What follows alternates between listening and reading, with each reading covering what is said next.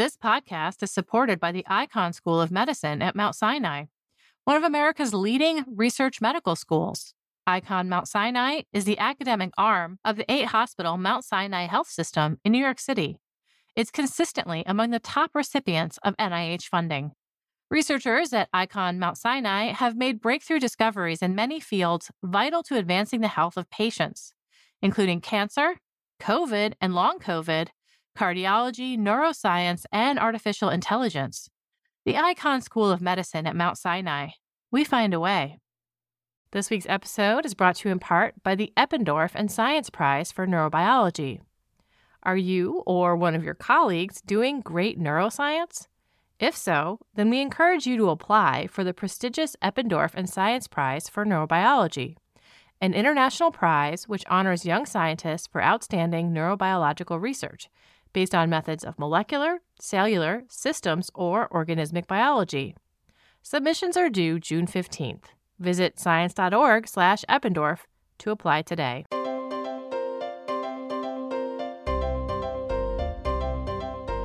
This is a science podcast for December 2nd, 2022. I'm Sarah Crespi. Each week, I interview journalists and scientists that publish in Science and the sister journals. First up this week, we explore the genetic history of Jews in Europe. Contributing correspondent Andrew Curry talks about researchers that are working with rabbis and the local Jewish community to try and apply new techniques to study remains respectfully in a medieval Jewish cemetery in Germany. We also have a story on how much magma has accumulated inside Yellowstone National Park's supervolcano.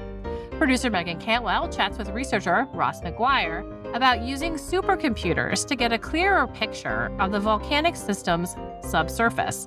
Although this new study does show more magma than previous estimates, it's still not nearly enough for an eruption anytime soon.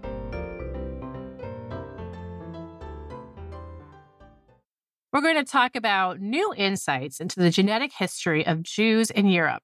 This research area hasn't actually gotten a lot of traction in the past because of pretty serious community concerns about disturbing the remains of Jewish people. Basically, restrictions on doing anything destructive. So, ancient DNA, isotopic analysis are off the table. That means that genetic information about the history of this population has mostly been drawn from modern living members of the group.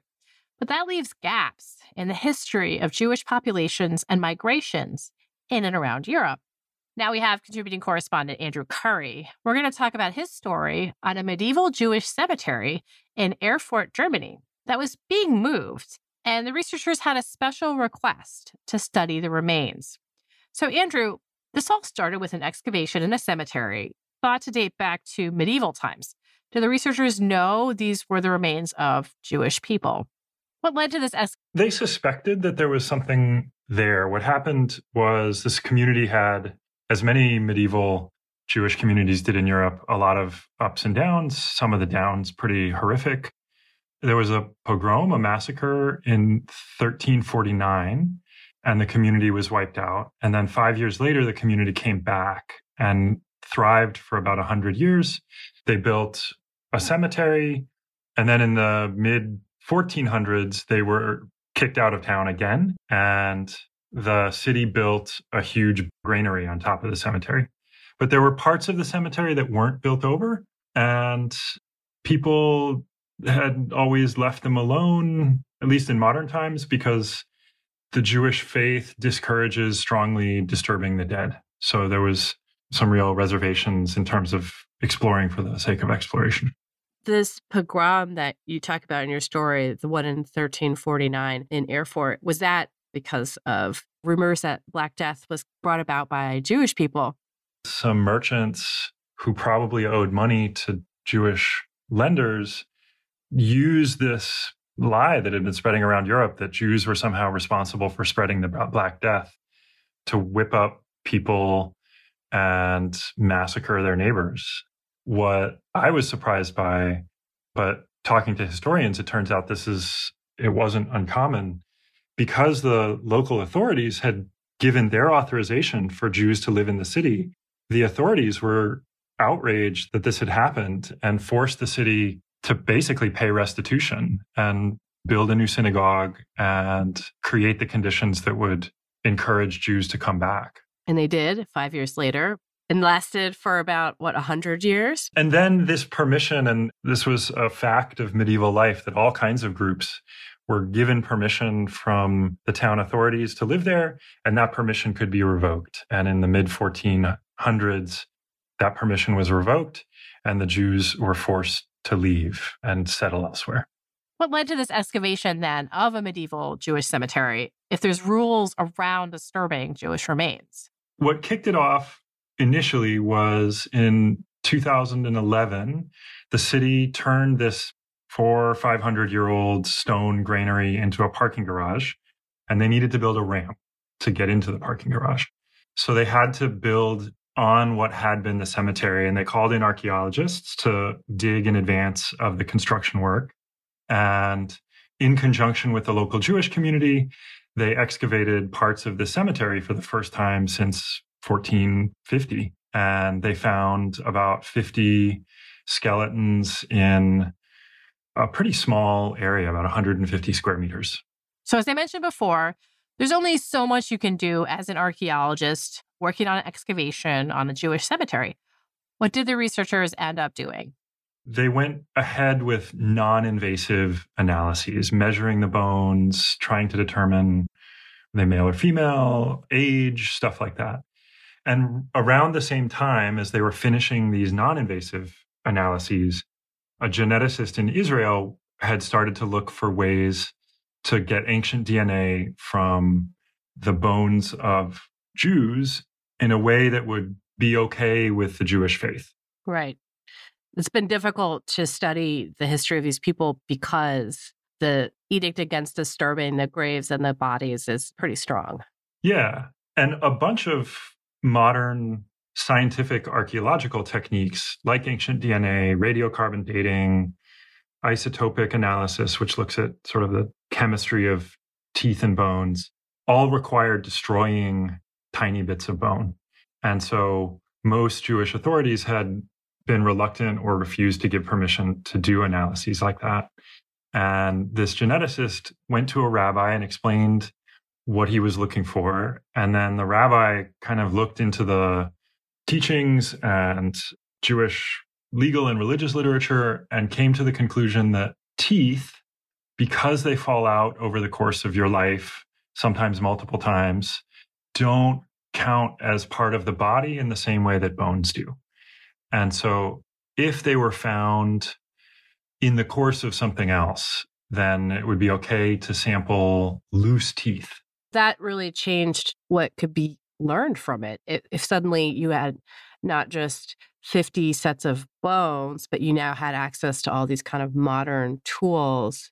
Exactly. So they they then went to the Jewish community in Erfurt and explained the rabbi's reasoning. Jewish community gave the, this team permission, and that has enabled really the biggest, most in-depth look at the genetics and ancestry of medieval Jews ever. I really like the way David Reich, who's a co author on the study and a geneticist at Harvard, described teeth as deciduous. They're like leaves, they fall out naturally over the course of your life. And that helped create this workaround to the prohibition. What were some of the big questions that the geneticists, the archaeologists were hoping to answer now that they have access to these more advanced tools? Today, there's a Jewish population called the Ashkenazi, and there's, I think, eight or nine million Ashkenazi in the world. And all the Ashkenazi living today are very closely interrelated because the the founding population was very small. So at some point in the last 2000 years, there was a really small number of people who have a lot of descendants today. And because of that, there are a lot of genetic diseases that Ashkenazi Jews are more susceptible to. There are stretches of DNA that are very similar. And what geneticists wanted to know was when did that small founding population take place? When did they arrive in Europe? When did that, the geneticists call it a bottleneck. When did that bottleneck occur? And there's unfortunately a lot of opportunities for something like that to have happened to the Jewish population in Europe. We've talked already about in Erfurt alone, there were two different times where the people were eliminated from their town. Right. So one of the questions was a number of researchers thought because of this history of violence and persecution in the 1300s and 1400s around the time of the Black Death, which Jews were falsely accused of spreading at the time, the First Crusades, which also whipped up a lot of anti Semitism, that maybe this founding population, this bottleneck occurred because people were killed and there were so few people left. And another argument was maybe it happened before when a really small number of a few families, say, emigrated in the eight or nine hundreds. They had come over the Alps from Italy to central Germany and then had a lot of success in big families spreading out all over. But because the initial group was so small, you see the similar founding effects. We have kind of two theories here on the origin of the bottleneck. So, back at Erfurt, were they able to use teeth from these people to figure out which one of these is more likely to have happened? They were. They got amazing results, both within the cemetery. They could see family relationships. They could see that people had migrated from all over Europe back to Erfurt. But then they also could see that by the time people started dying and being buried in this cemetery in the 1350s, this bottleneck already existed. These genetic mutations were already there in the same proportions that you see them in Ashkenazi Jews today, which told the geneticists that whatever happened had happened several centuries or more before this Erfurt cemetery was founded. And that supports the second hypothesis that they arrived in the eight or nine hundreds. So, what else did they learn about the people who lived at this time in this place? They had clues from the teeth and the chemistry that people had been born or grown up far from Erfurt and then moved there.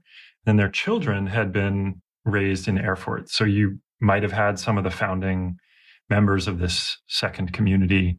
And then they could also tell that regardless of where they came from, everybody was buried in, in a similar way. So there was a pretty strong cultural identity among Ashkenazi Jews, regardless of where they came from in Europe, that knit them together in this new place. Now that this study has been done and decision to look into teeth for genetic and chemical information. Is this going to kind of open up the study of the history of these people? The co authors on this study hope so. One of the interesting things they said was in Judaism, there's no central authority, there's no pope who can make a decision that's valid for all Jews. So this rabbi made a good case, and the community agreed. And the lead author, whose name is Shai Carmi, he's a geneticist at Hebrew University in Israel, hopes that it can be a model for other cemeteries. It's not a blank check because one of the key elements is you can't go looking for these things.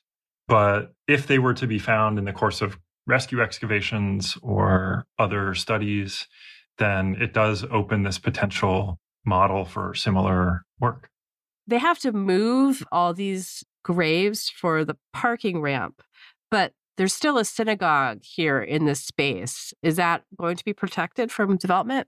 So, geographically, they're separate. Jews in the Middle Ages, I think culturally, Jews put their cemetery outside of town. Whereas I was surprised when I visited Erfurt because the synagogue, a lot of the Jewish houses that they know from tax records, the ritual bath, are all extremely central. You know, you can see City Hall over the rooftop, and the synagogue was protected because it adjoined several other buildings and it was repurposed later.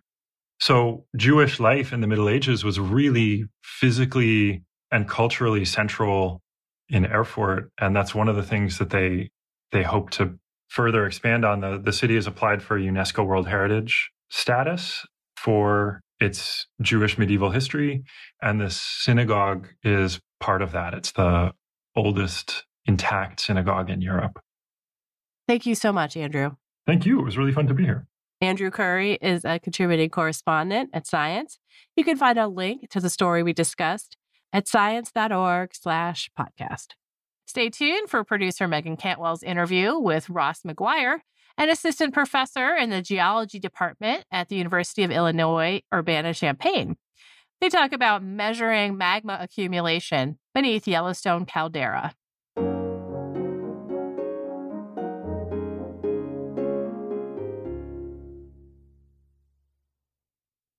You listen to us to hear about new discoveries in science, but did you know we're a part of the American Association for the Advancement of Science?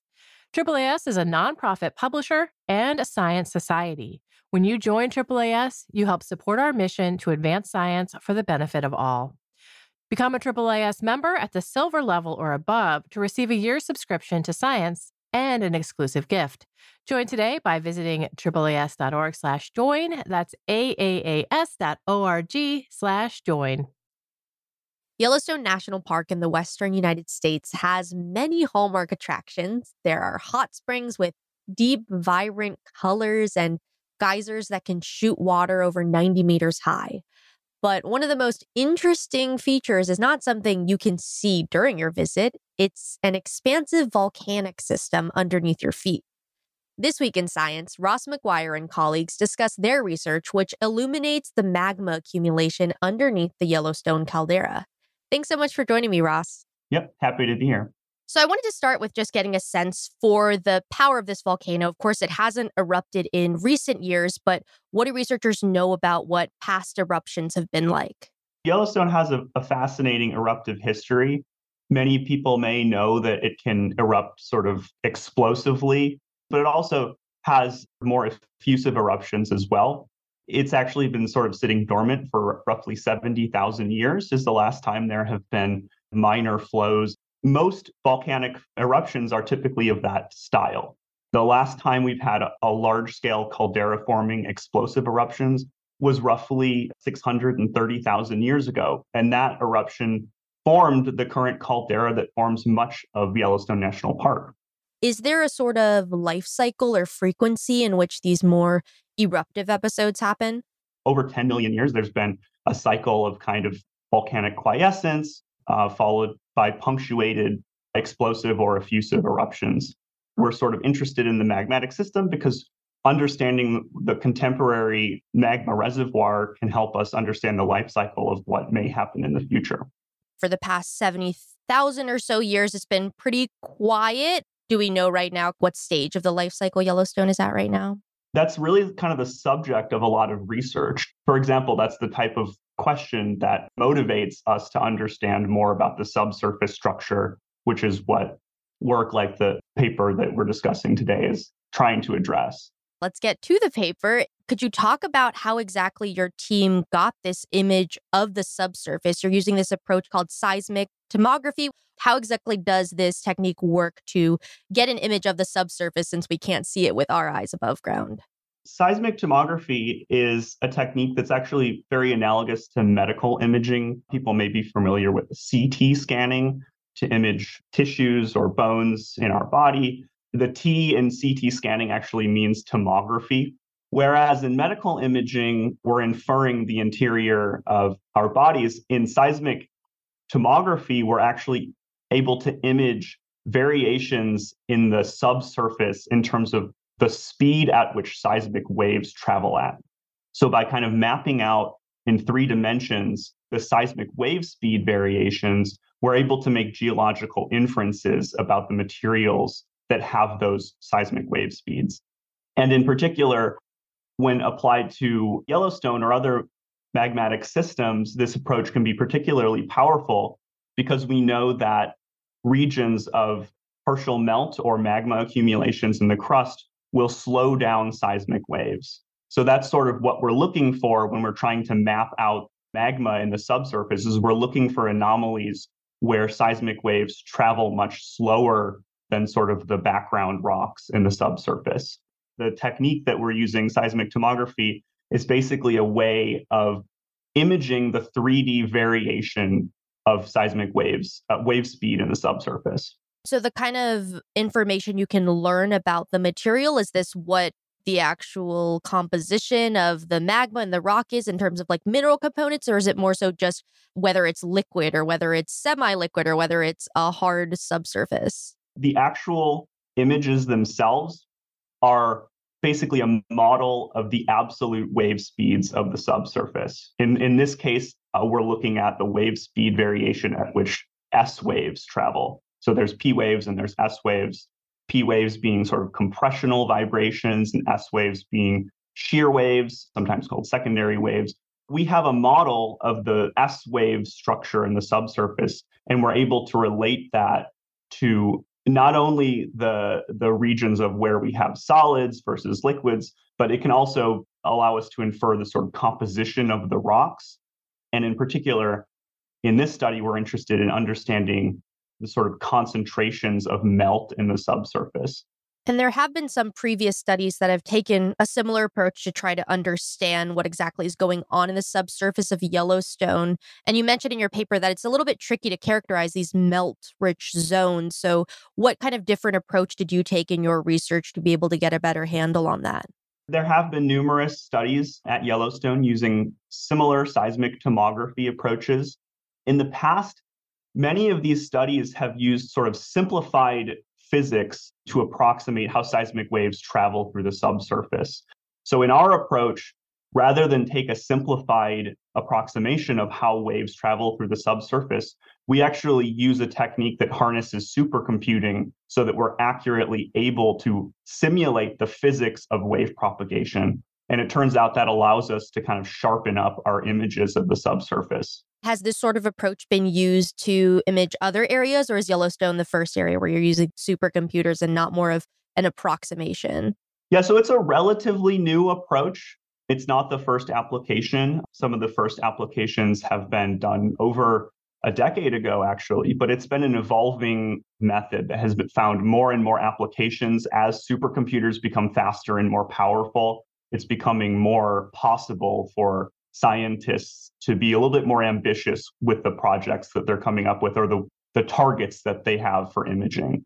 It has been actually applied kind of at the local crustal scale in other locations such as Southern California. There's actually models of the whole Earth based on this approach that we call full waveform tomography, although not at the sort of resolution that we're able to achieve at the local scale or, or the scale at a particular location, such as Yellowstone based on the images that your team was able to create, what exactly did you learn about the size of the magma reservoir that's underneath the Yellowstone caldera? We've known for a while that Yellowstone does have a crustal magmatic system, but these previous studies, these previous tomography models or images of the subsurface have had relatively modest anomalies that have led us to believe that Yellowstone's magmatic system contains only sort of small melt fractions.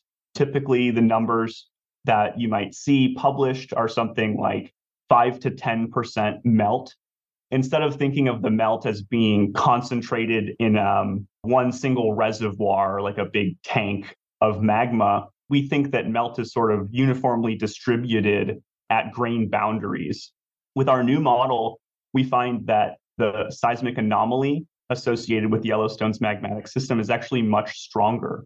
In terms of the relative percent anomaly, the amount that shear waves are being slowed down, the anomaly strength is roughly three times as large as previous images have shown. And that would equate to partial melt fractions between roughly 16 and 20%. So around twice as much melt as was previously thought is kind of what we infer from our new model. How exactly is this magma distributed underneath the caldera?